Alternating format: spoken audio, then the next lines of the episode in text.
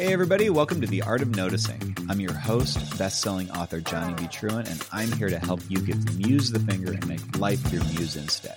In each 10-minute episode, I'll tell you how I spun something mundane into inspiration and show you how to do the same. If you've ever wondered how to write better, how to be creative, how to get more ideas, you're in the right place. Let's start noticing. One of the other things that I noticed while I was on my little Vegas run was something that I've noticed before in hotels, and that is that the rugs are always very intricately patterned. You never see a plain rug or a carpet in a hotel. It's always something very elaborate. It's intricately patterned. It's whorls, it's swoops, it's lines, and you don't normally even see just straight lines. It's always very intricate, as if it's like somebody was plotting a storm on the ground. And the more I thought about this, I thought that there are probably two main reasons for it, or maybe not even separate reasons that work against each other or are antagonistic in any way, which I'll cover in just a second. But maybe a case of, well, it's win-win. We can do this and it serves both things. So the first thing that I thought was, well, these rugs have to endure a tremendous amount of crap. It's like restaurant glassware or restaurant plates that just have to be, they have to be have the wear strength of a tank because people just beat the crap out of them. And, hotel rooms are places where there are a lot of people that come and go.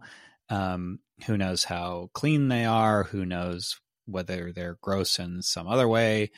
The idea that there's a lot of stuff going on in an environment like that and you can't control everybody, it's like living in a nice house and trying to keep people from spilling on the couch, but you can kind of control that. You control who you bring over. You kind of keep an eye on things. If kids are running around with glasses of grape juice, maybe you say, hey, don't do that.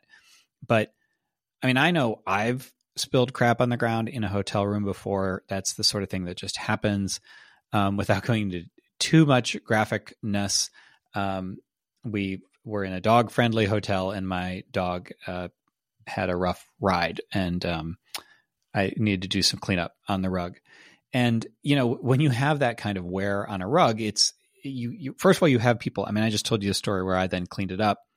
I imagine a lot of people don't clean it up, and a lot of people, they're eating and drinking and they're just throwing crap everywhere. So I think that the number one reason that those carpets are that way is to hide something. So if you don't get a stain completely up, first of all, they're probably Scotch guarded like no, you wouldn't believe. But then if somebody does manage to spill on them, then it will hide it, all of that detail and stuff. It's kind of like if you were to have a tattoo covered up, you wouldn't you'd want something fairly solid or fairly patterned. You wouldn't want something sparse because you need to be able to distract and feel like the things that weren't covered up are actually just part of the pattern, or they're hidden within the pattern. So that was number one, was for wear and for covering things up. But the second is I'm a little bit more of a plain person in I guess my decorating sense, which is none. I don't have a great decorating sense.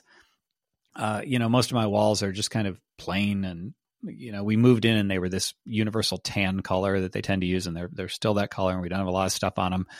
And I prefer things that aren't overly intricately patterned. It feels like being in Trump Tower or something where everything is gold and ornate, or like the Kremlin or something. I'm just not an overly fancy sort of person, but the idea of intricacy still does convey a sense of luxury for a lot of people, because the amount of detail that goes into something is usually tied to the amount of time it took to make it.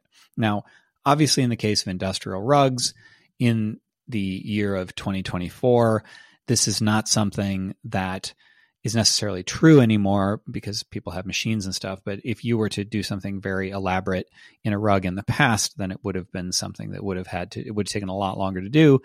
And the things that do still take a long time to do and that are still made by hand do tend to be ornate. You don't see somebody saying, hey, I weaved you a perfectly homogeneous blue rug.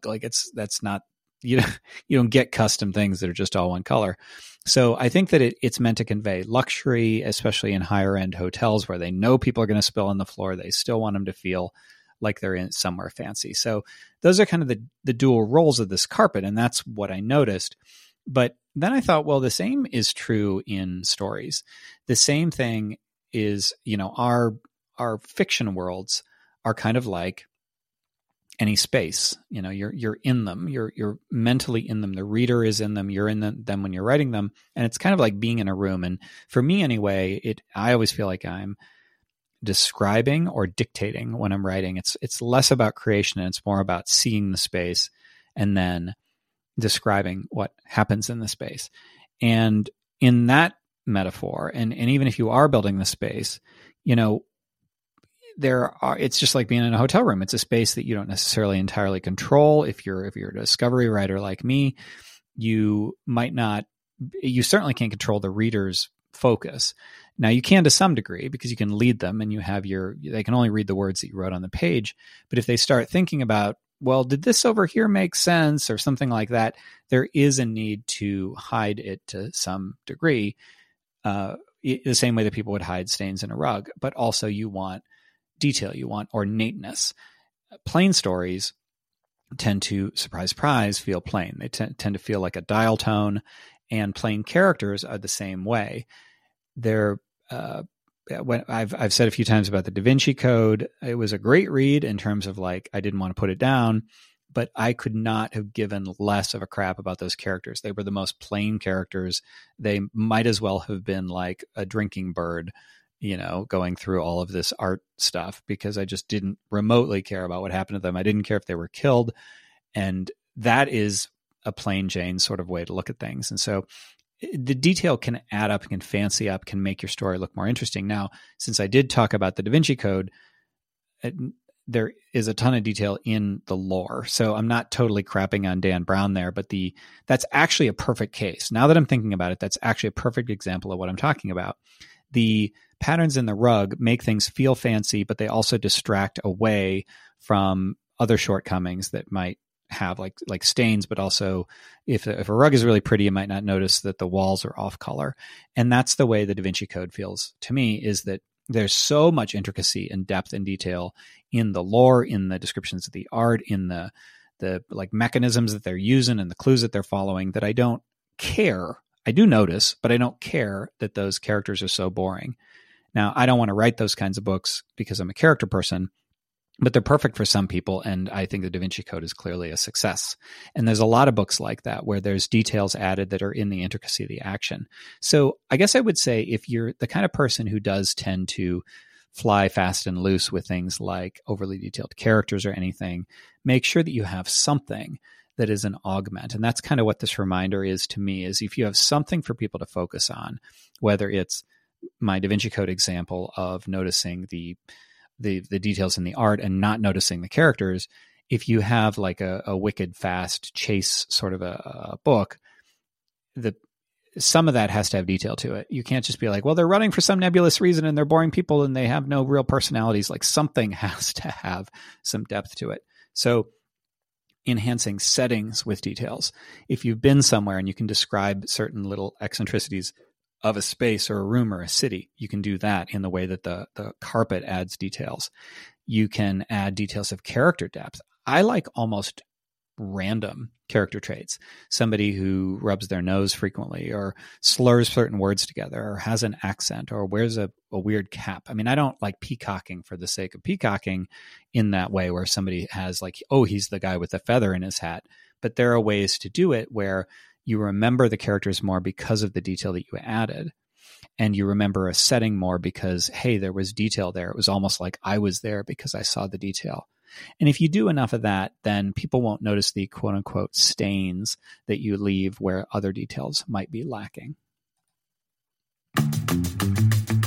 All right, that's it for today. If you'd like more, be sure to visit johnnybtruant.com/subscribe and sign up so you don't miss anything. Now, subscribing is free, but for just a few bucks a month and the good karma that comes from supporting the arts, you'll also get all the member stuff, bonus episodes and articles, behind-the-scenes peeks, and the weekly one-drink book club where my creative friends and I talk shop over Friday cocktails. If membership isn't for you, please show your support by sharing, reviewing, all that good stuff. It really does make a difference. Thanks for listening and stay curious.